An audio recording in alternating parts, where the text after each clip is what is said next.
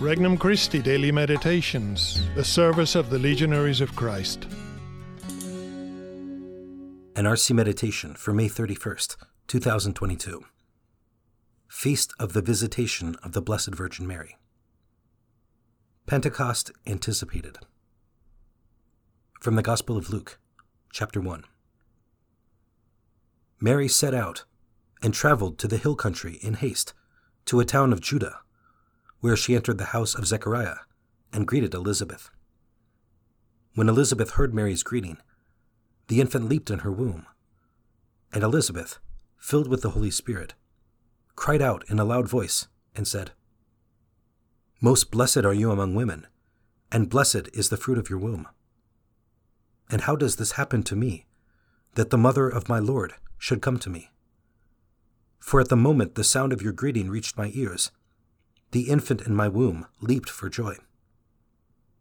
Blessed are you who believed that what was spoken to you by the Lord would be fulfilled. And Mary said, My soul proclaims the greatness of the Lord. My spirit rejoices in God my Saviour, for he has looked with favor on his lowly servant. From this day, all generations will call me blessed. The Almighty has done great things for me and holy is his name. He has mercy on those who fear him in every generation. He has shown the strength of his arm. He has scattered the proud in their conceit.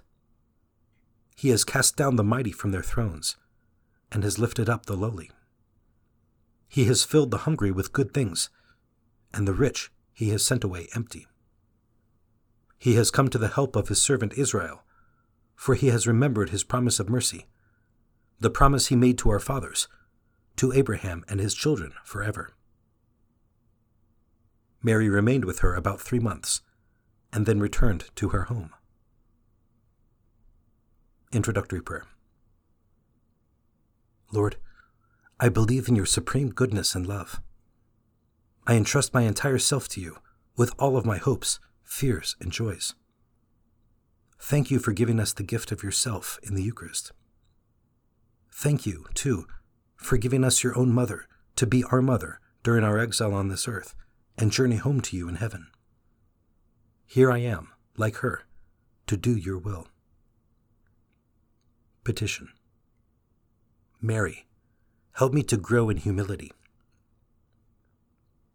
First reflection Prompt and joyful charity. What has impelled Mary to undertake her perilous journey not only alone, but also in haste. An irresistible force was acting within Mary.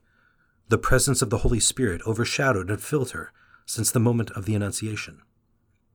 This same Holy Spirit has filled the heart of Elizabeth at Mary's greeting and moved the infant within her womb. What is the first fruit of the fullness of the Holy Spirit? Joy. Pope Emeritus Benedict XVI comments on the relationship of joy to the truth, who is Christ himself.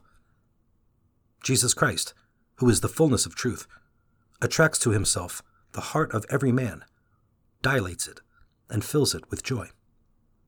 Only the truth is capable of invading the mind and making it fully joyful. This joy expands the dimensions of the human spirit, raising it from the anxieties of egoism, making it capable of authentic love. Discourse to the Congregation for the Doctrine of the Faith, February 10th, 2005. Second reflection Elizabeth, the unworthy host. Elizabeth's moving question reflects the one virtue necessary for a person to be invaded by the Holy Spirit humility. Elizabeth is profoundly aware of her own lowliness in the face of a visit from the mother of her Lord. Mary herself echoes these sentiments of deep humility throughout her Magnificat. What is the reason her Creator has done great things for her, so much so that all generations will call her blessed? It is not due to any talent or quality she might possess of herself. There is no magnificent grandeur by which she has captivated the Almighty. God has simply looked upon his handmaid's lowliness. Do I rejoice in my own littleness? Knowing that it enables the Holy Spirit to make his dwelling within me and do great things for Christ with my life? Third reflection the hymn of God's praise. Mary is so filled with the Holy Spirit that her whole being bursts forth in a hymn of joy and praise to the Almighty. Pope Emeritus Benedict reflects on Mary's joy at the infant Lord's presence within her womb. This is the joy the heart feels when we kneel to adore Jesus in faith. Discourse to the Congregation for the Doctrine of the Faith, February 10th, 2005. The joy of Christ, the joy of the Holy Spirit, gratitude to God for the great things He has done in us, impels us to bring our Lord to others, just as Mary brought him to Elizabeth even before his birth.